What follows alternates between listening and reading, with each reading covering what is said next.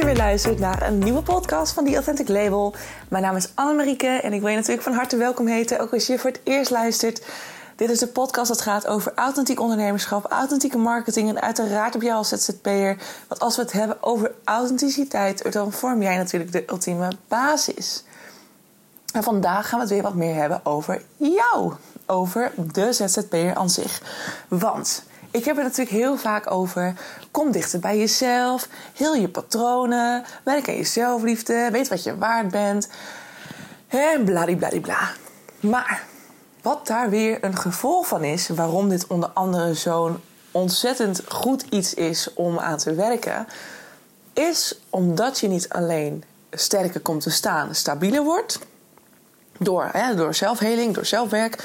Maar ook doordat je steeds dichter bij je intuïtie komt, bij je zesde zintuig. Je gaat steeds meer dat onderbuikgevoel, wat vaak veel meer informatie geeft dan we denken.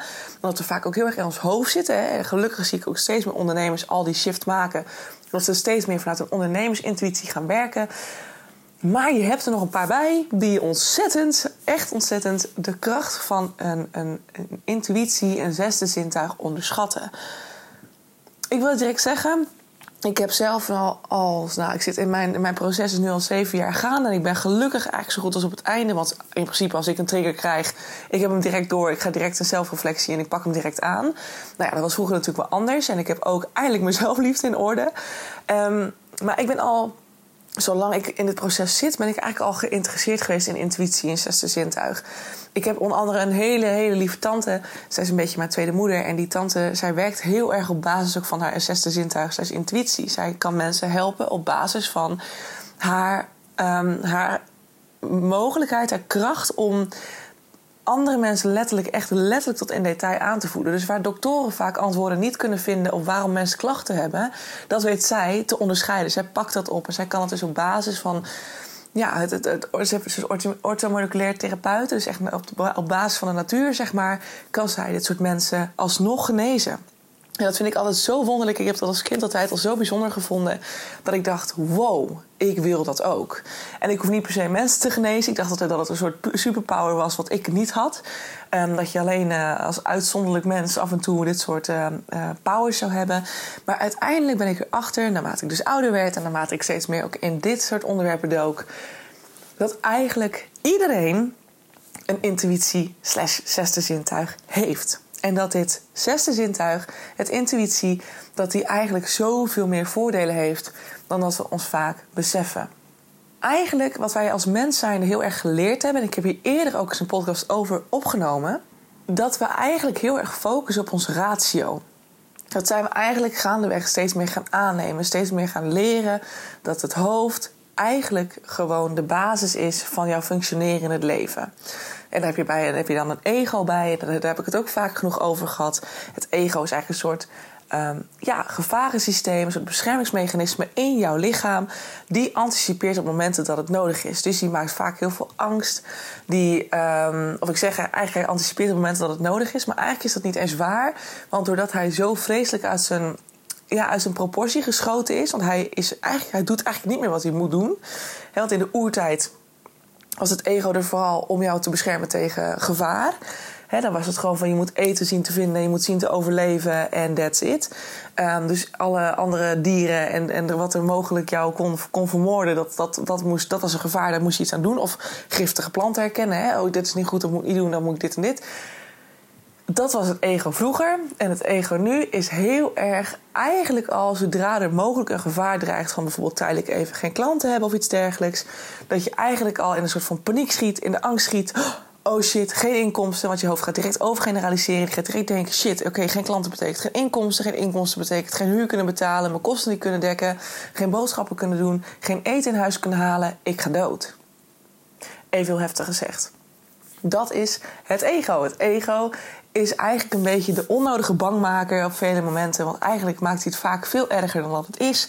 Maar omdat een ego niet kan rationaliseren, hè, dat moet je zelf doen. Van oké, okay, um, even, even bekijken wat is nou de situatie. Uh, oké, het is allemaal niet zo erg, want ik heb genoeg spaargeld. Of um, ja, misschien dat diegene nu wel nee zegt als klant. Maar we hebben straks alsnog weer een nieuwe klant. Want ik blijf gewoon geloven en vertrouwen in het feit dat ik er voor heel veel mensen mag zijn. En dat heel veel mensen er voor mij zijn. Dus dat komt echt wel weer goed. Oké, maar dan hebben we vaak nog het stukje wat daar weer onder ligt. En eigenlijk vind ik, en dat is ook wat ik zelf eigenlijk heb mogen meemaken, ervaren, en wat ik ook heb gelezen en uiteindelijk heb ontdekt in allerlei boeken, uh, artikelen, mensen die ik sprak. Uh, eigenlijk zegt iedereen hetzelfde. We hebben als mens geleerd dat het ratio de basis is in het leven. Die weet alles, die gaat, als zolang we het ratio volgen, gaat het goed. Maar de daadwerkelijke waarheid is eigenlijk dat het dus omgekeerd is jouw onderbuikgevoel, jouw intuïtie, jouw zesde zintuig spreekt er alle tijden tegen jou. Maar die hoor je niet, omdat we vaak zo ontzettend in onze kop zitten. We zijn zo gefocust op de gedachten. We, zijn zo, we worden zo geleefd tegenwoordig. Dus we staan heel weinig stil bij wat gebeurt er nou. We leven helemaal eigenlijk niet meer in het nu. Ja, Eckhart Tolle zegt natuurlijk echt van... Hè, als jij wil geloven of wil, wil horen wat je te doen hebt... wat jouw pad hier is. Als jij op basis van wat eigenlijk... Ja, hij noemt het ook wel... Ik weet niet eens of hij, of hij het precies was of iemand anders... maar die noemt het echt... Als je kunt luisteren naar je ziel, zeg maar... het stemmetje van je ziel... dan zal je ten alle tijden op het juiste pad belanden. Want die weet exact wat wel en niet goed voor jou is. Maar jouw hoofd maakt het ingewikkeld. Die gaat nadenken, die maakt je angstig, die vindt dat je het niet waard bent, die zegt dat je te veel bent of dat je juist te weinig bent, dat je niet voldoende kennis hebt, die zegt dat je niet succesvol kan worden. Die leeft op basis van de overtuigingen en patronen die je hebt meegekregen. Familiepatronen, daar heb ik ook een podcast over gedeeld. Jouw ego wordt gevormd, jouw ratio wordt gevormd op, op basis van wat je allemaal hebt meegemaakt in het leven. Maar dat is niet de waarheid. Jij leeft op basis van overtuigingen van een ander. Wat iemand je ooit gezegd heeft. Een ervaring van iemand die je heeft uitgelachen toen je voor de klas stond, bijvoorbeeld.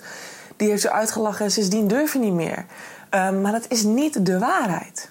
Dat is niet hetgeen. Je wordt geleid door angst. Je wordt geleid door overtuigingen die helemaal niet van jou zijn. Het ratio is een soort mechanisme die je kunt gebruiken om strategisch je weg hier te vinden door het leven. Maar er is een ander systeem, jouw onderbewuste, jouw het stemmetje wat altijd tegen je praat, je zesde zintuig, die eigenlijk in verbinding staat met het alwetende. En ja, dit wordt een beetje een spiritueel verhaal, maar ik weet, niet, eh, ik weet niet hoe ik het anders moet zeggen. Dus als je dit niet kunt handelen, stop dan gewoon met luisteren. Maar als je ervoor open staat en je kunt open-minded zijn, probeer dan te luisteren. Want er zijn echt. Dit kan zo in je voordeel werken als jij in staat bent om, uh, om hier dichtbij te komen. En dat kun je. Je kunt allemaal, iedereen, we hebben allemaal een intuïtie, we hebben allemaal een zesde zintuig.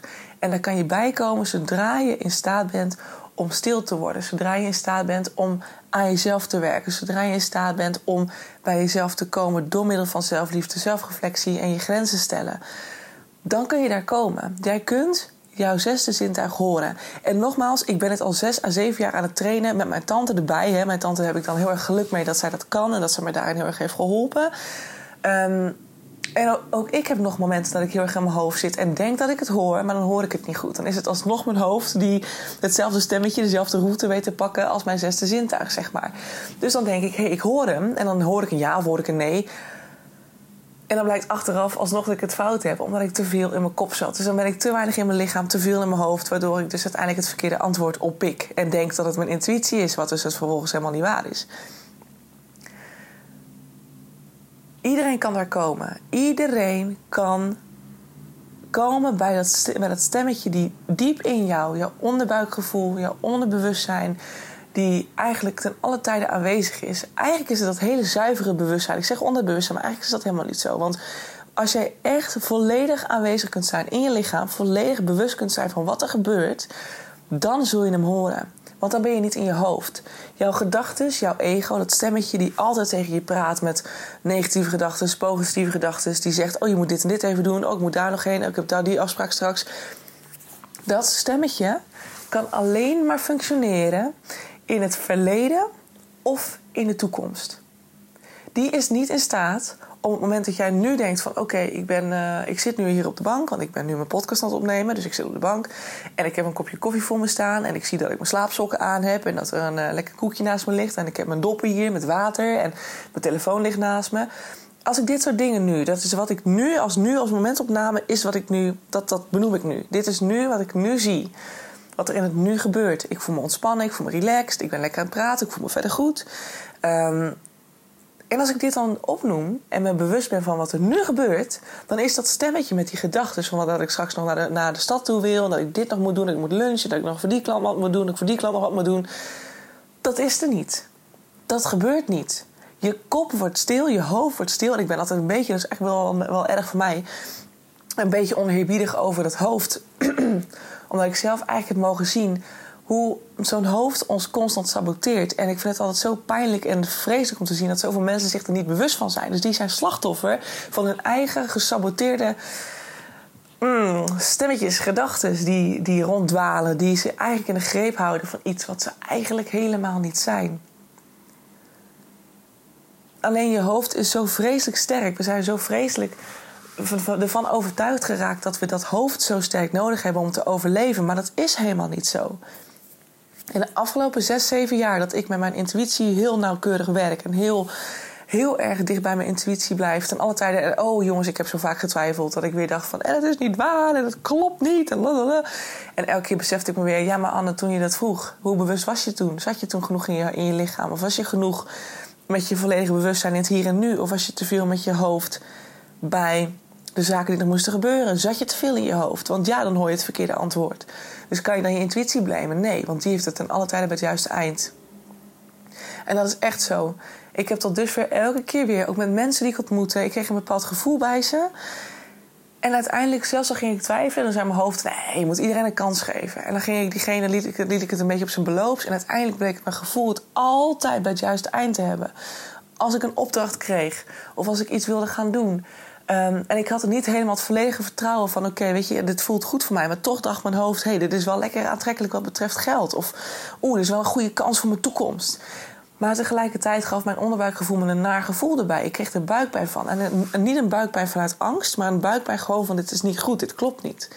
En dan ging ik het doen. En inderdaad, uiteindelijk bleek het helemaal de verkeerde route te zijn. Het bleek het verkeerde afslag te zijn geweest mijn intuïtie, mijn zesde zintuig. En ik vind dat nog altijd heel, heel ingewikkeld, want voor mij is het niet beide hetzelfde.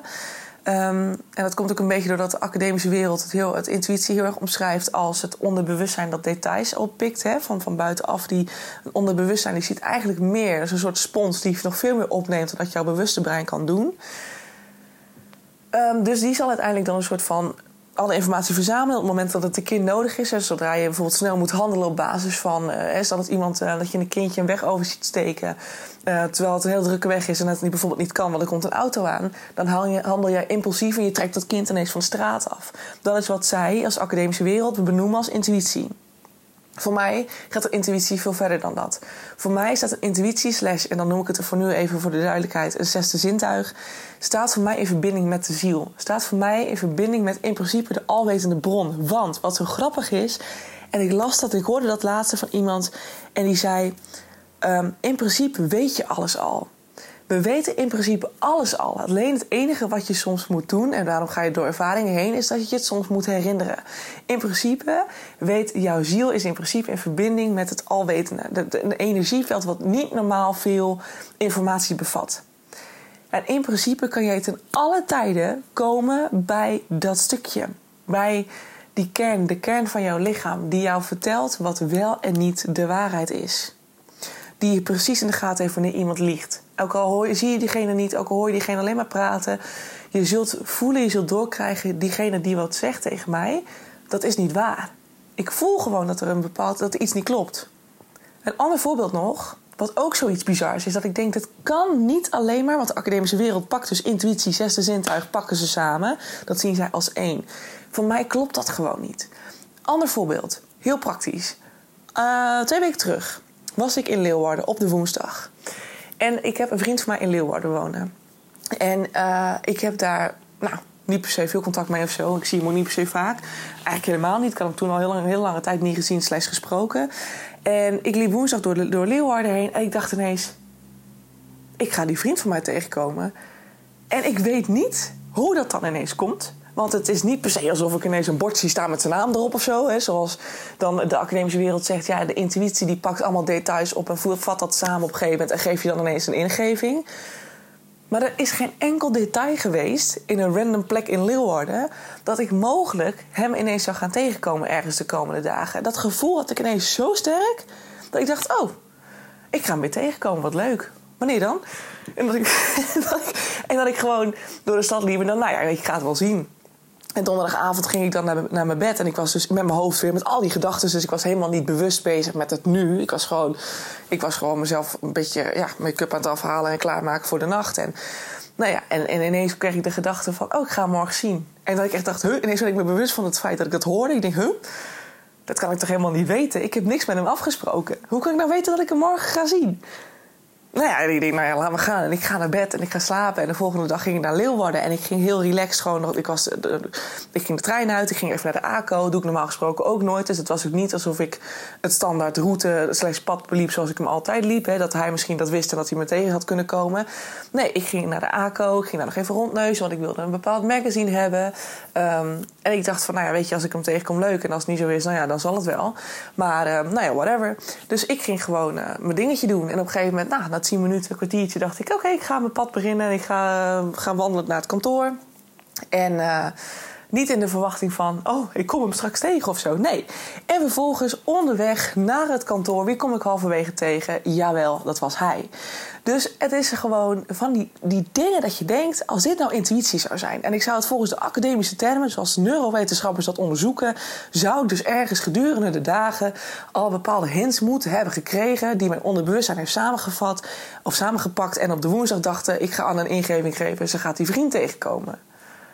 Of, en op donderdagavond laat, eh, dat ik vlak voordat ik naar mijn bed ga, dat ik ineens denk: hé, hey, ik ga morgen zien. Hè? Even helemaal logisch erover nadenkend, is dat niet het intuïtiestuk zoals de academische wereld hem omschrijft. Dat moet haast wel een bepaald energetisch iets zijn geweest die mij een ingeving heeft gegeven van jongens, we gaan jullie weer op, weet ik veel, op, op je, hij komt weer op je pad of zo. En het gebeurt vaker. Ik noem nou hem als voorbeeld omdat hij heel recentelijk, dat dit al heel recentelijk gebeurde, twee weken terug of zo. Maar ik heb dit met zoveel meer. Ook met klanten, dat ik dan denk van ja, jij hebt twee gezichten, maar ik heb hem nog niet gezien. Ik weet niet wanneer hij tevoorschijn komt, maar ik heb een onderbuikgevoel. Iets klopt niet aan jou. En dan ineens, eh, afgelopen week was dat dan toevallig ook nog zo eentje.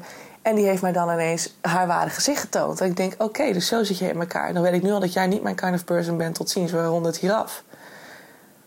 Maar dat soort grappen, dat van die dingen dat ik denk, dit ik wist het van tevoren.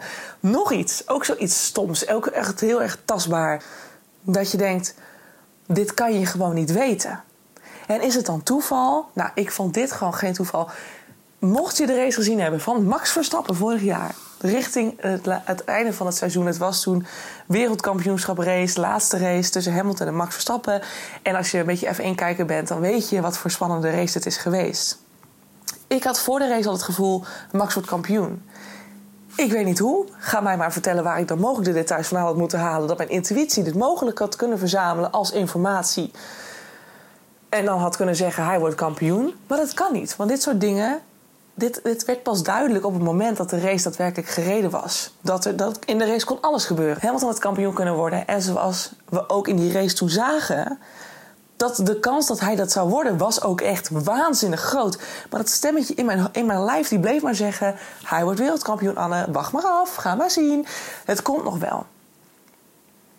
En ik dacht echt, Max die reed 24 seconden achter Hamilton en ze hadden nog 15 rondes of zo. Ik dacht echt, hoe dan?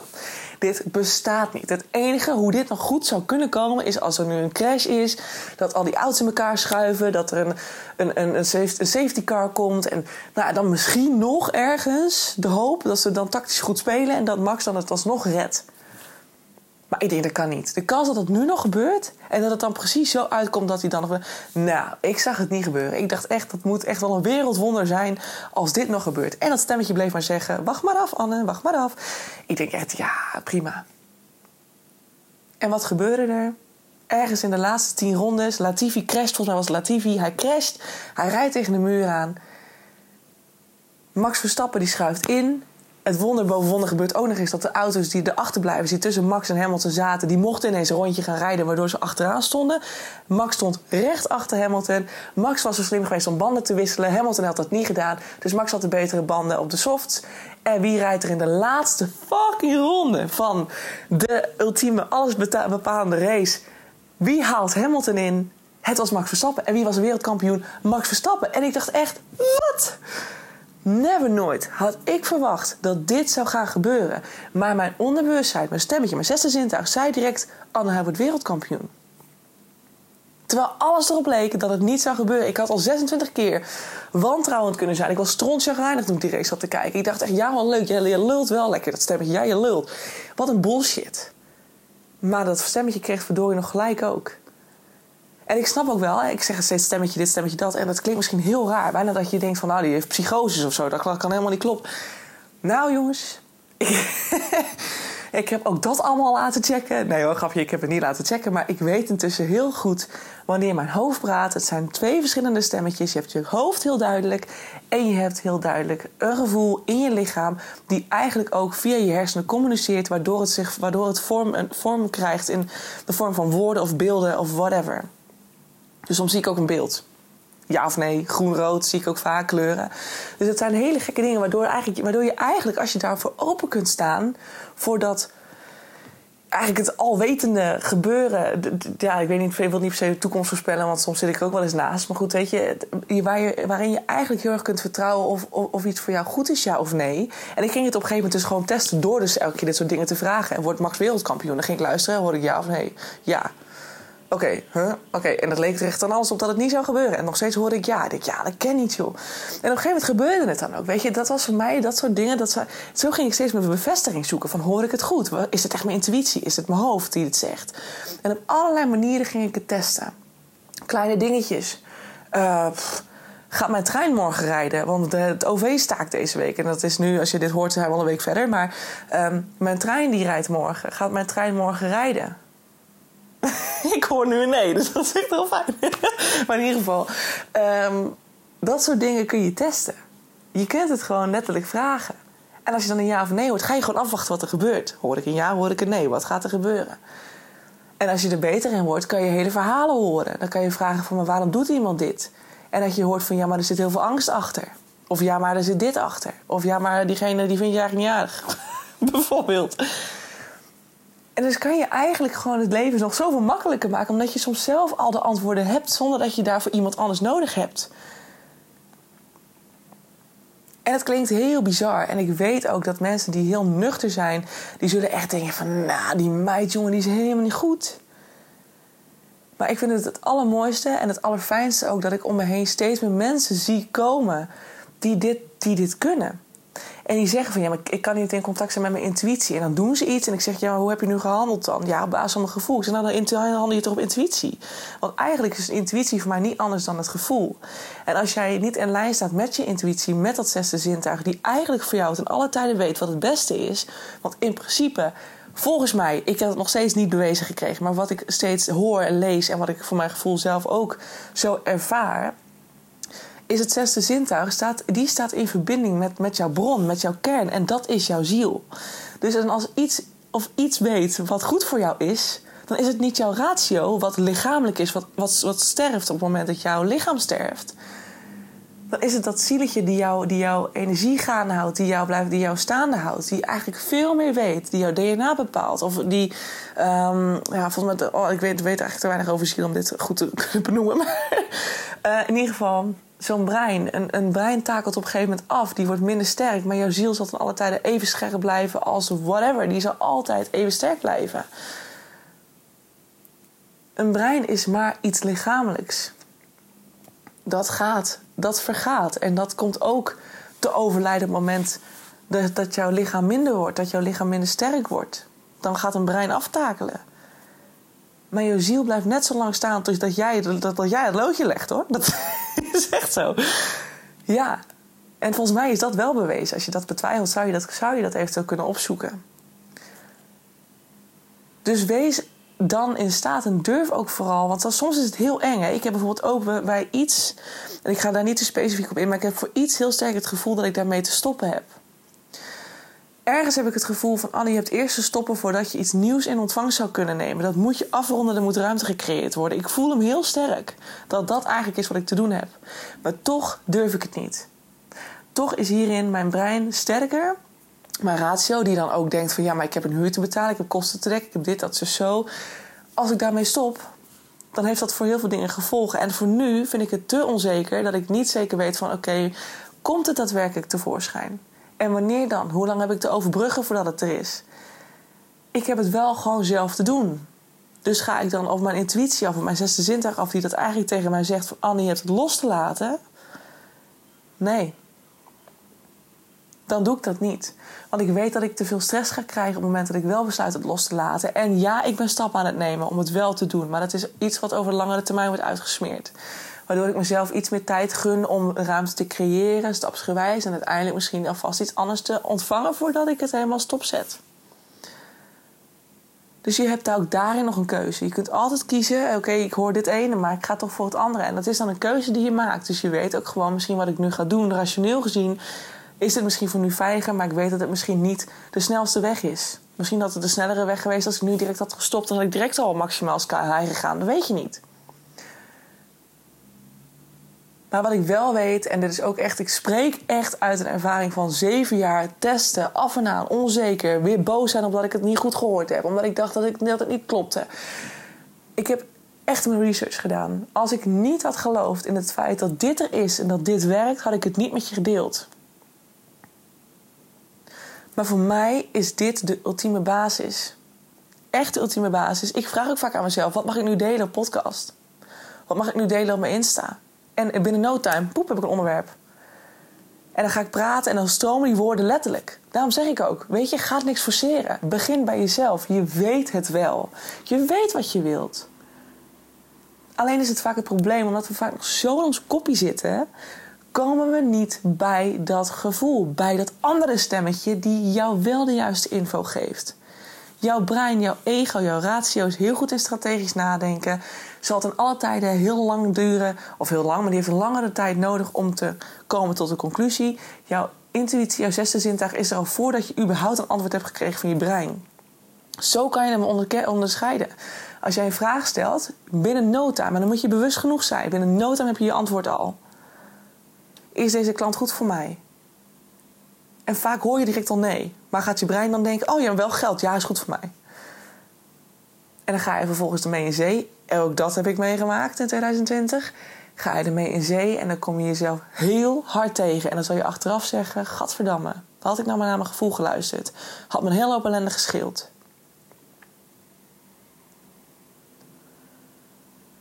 Vertrouw veel meer op dat gevoel. En dat gevoel, dat, dat onderbuikgevoel, dat het andere stemmetje die tegen jou praat. En nee, het zijn geen psychoses, jongens, alsjeblieft. Ik heb geen waanbeelden, helemaal niks. Want ik heb het er dus voor altijd bij het juiste eind gehad. Als het echt zo was geweest, had je een andere kant gezien en hadden dingen inderdaad misgegaan. Is niet het geval. Ik heb het ook bekeken, onderzocht, met meerdere mensen erover gesproken die daar echt al veel ervaring mee hadden.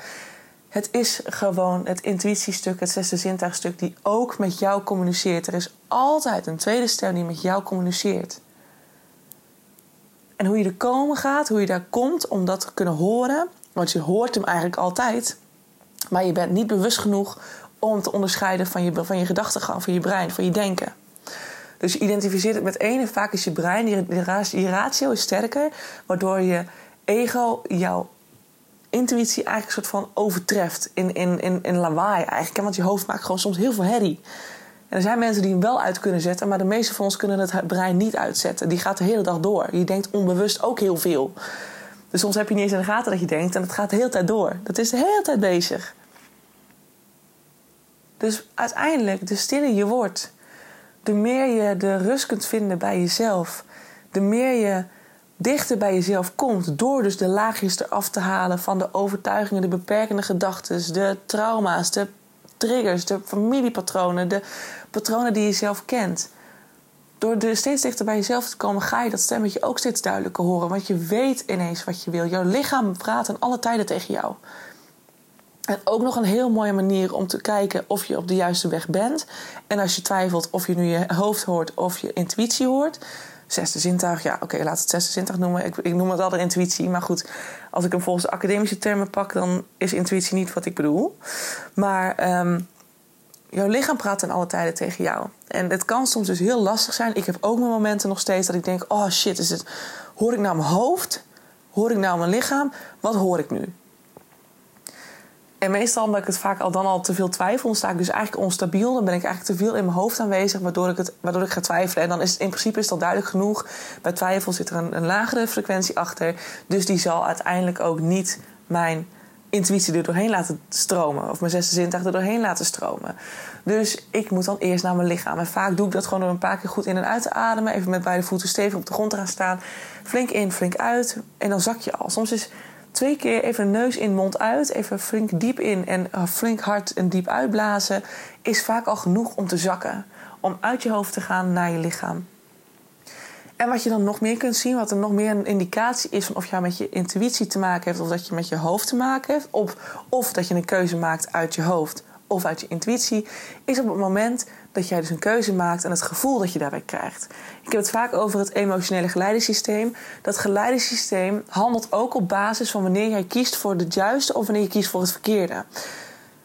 Als het goed is, is dit een iets makkelijkere indicatie.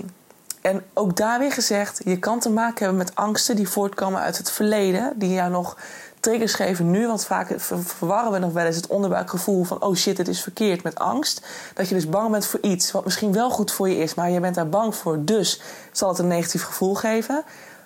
Daar moet je dus goed bewust van zijn. Hè?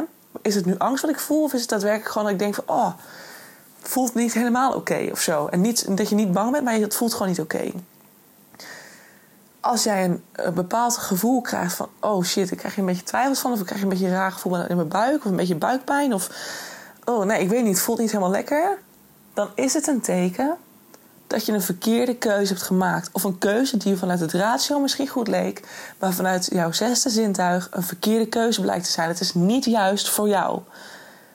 Want dat is eigenlijk wat het zesde zintuig doet. Die weet heel goed, echt, die weet tot in detail die weet precies wat goed is voor jou en wat nodig is om jou te laten groeien. Daarvoor ben je hier. Je bent hier voor groeien. Je bent hier om dingen te doen. En als je dat niet kunt begrijpen, dan ben je misschien nog niet daar waar ik over praat. En dan is het goed, maar stop dan misschien met luisteren.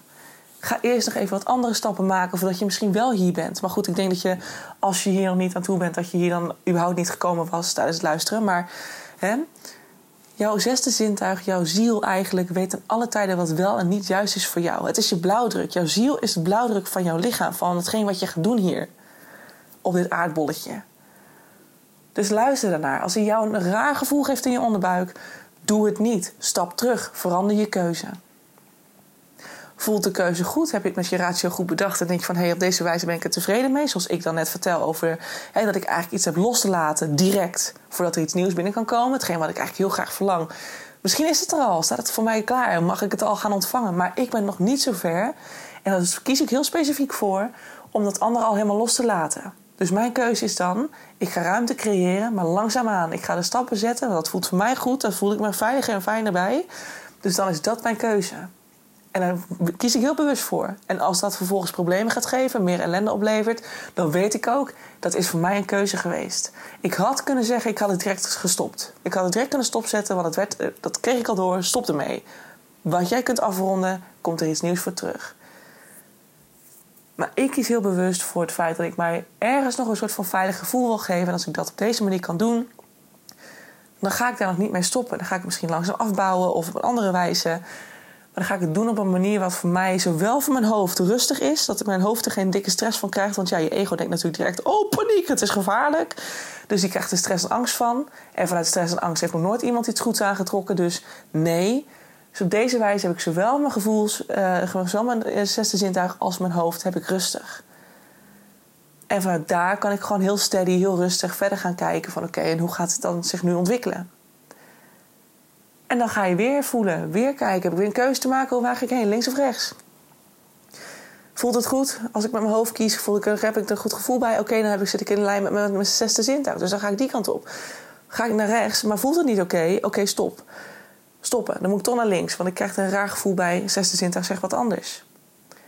Je gevoel, je slechts je emotionele systeem, die heeft in alle tijden, is die de indicatie van, is die de juiste indicator van of je goed gaat of ja of nee, of dat je moet bijsturen. Het staat in verbinding met je zesde zintuig. En dat wil ik gewoon heel graag tegen je zeggen. Want het heeft gewoon zoveel voordelen. Ook als je dit in je ondernemerschap kunt doorvoeren. Je hebt vaak direct al in de gaten of jij nu op dit moment juist bezig bent, ja of nee. Denk je vanuit ratio? Loopt je strategie niet, zoals ik een paar podcasts terugdeelde? Hoe is je gevoel erbij? Voelt het verkeerd, dan sta je dus niet in lijn met wat jouw zesde zintuig tegen je zegt. Er is een andere manier. Durf daarna te luisteren. Durf die manier te volgen. Ga net zo lang zoeken tot je dat hebt staan. Tot je dat in lijn hebt staan met wat voor jou goed voelt. Eerder zal een strategie niet werken, want je kunt net zo lang blijven pushen en, en forceren.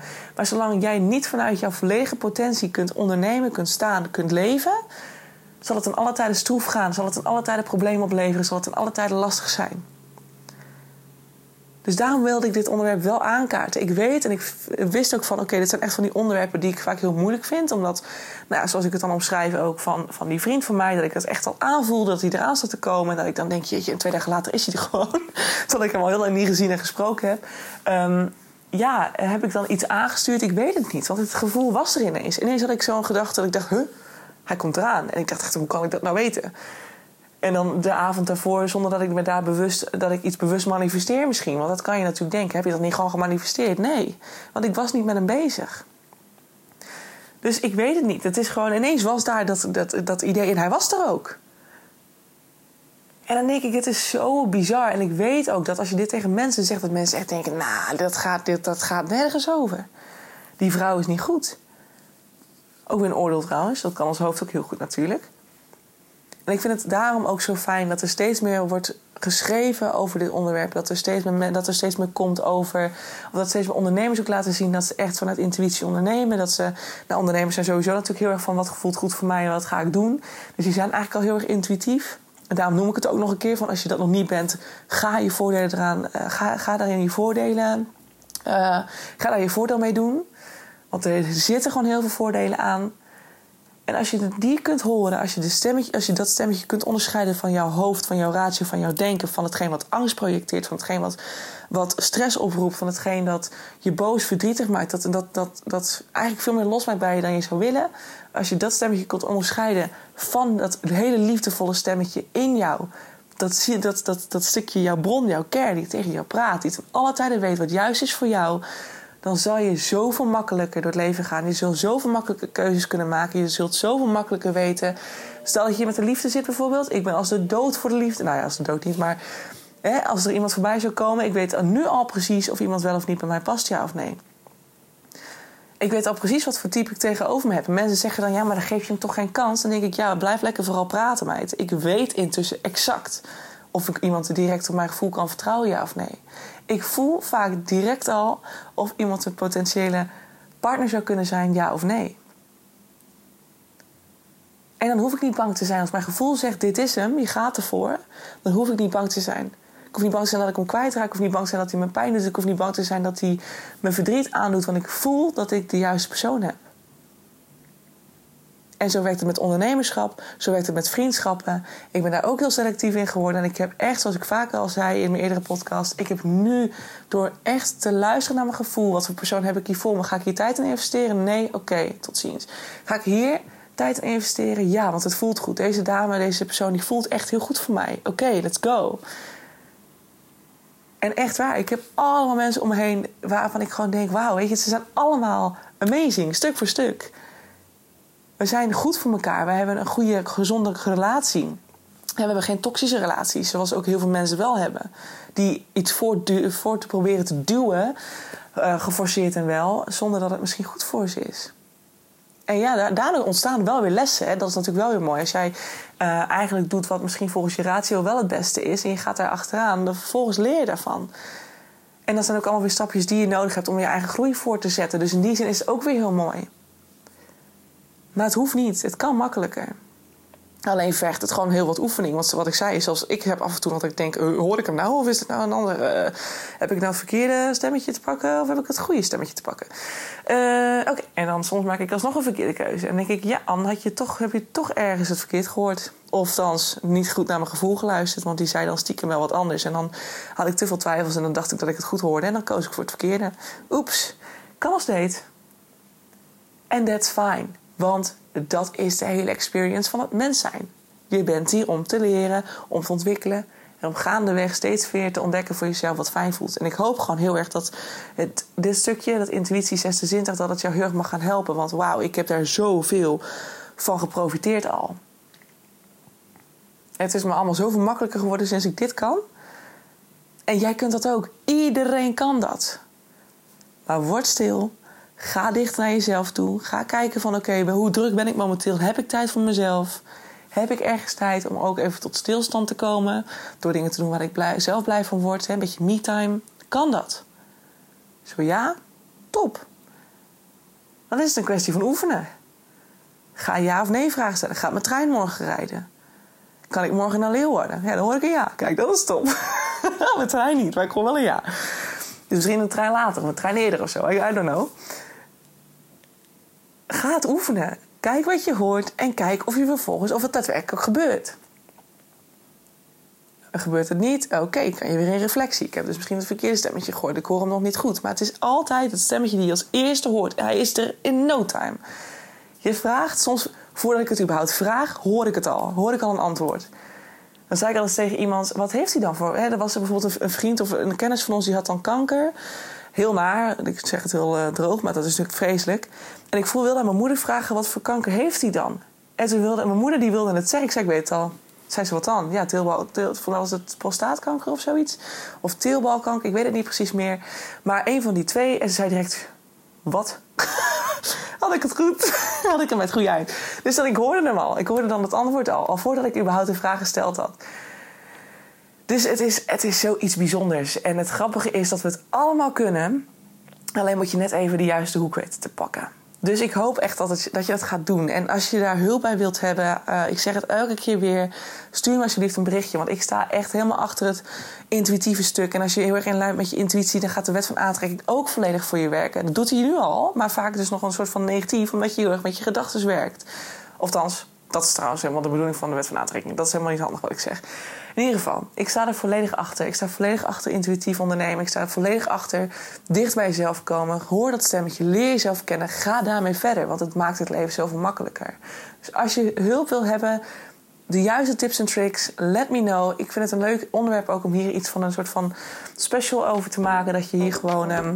hier hier uh, ja, dat je, dat je dit kunt downloaden, dat je er zelf mee aan de slag kunt. Um, of een soort van mini-training, iets in die richting. Dus ik ga daar nog wel even naar kijken. Maar uh, ja, ik hoop dat je je voordelen hiermee doet. En uh, nou ja, als je dus inderdaad samen wil sparren, let me know. Ik ben hier voor jou om jou hierbij te helpen. Dus dat doen we dan lekker samen. En nou ja, ik wil je heel erg danken voor het luisteren. En hoop je uiteraard weer te zien bij de volgende podcast. Doei doei!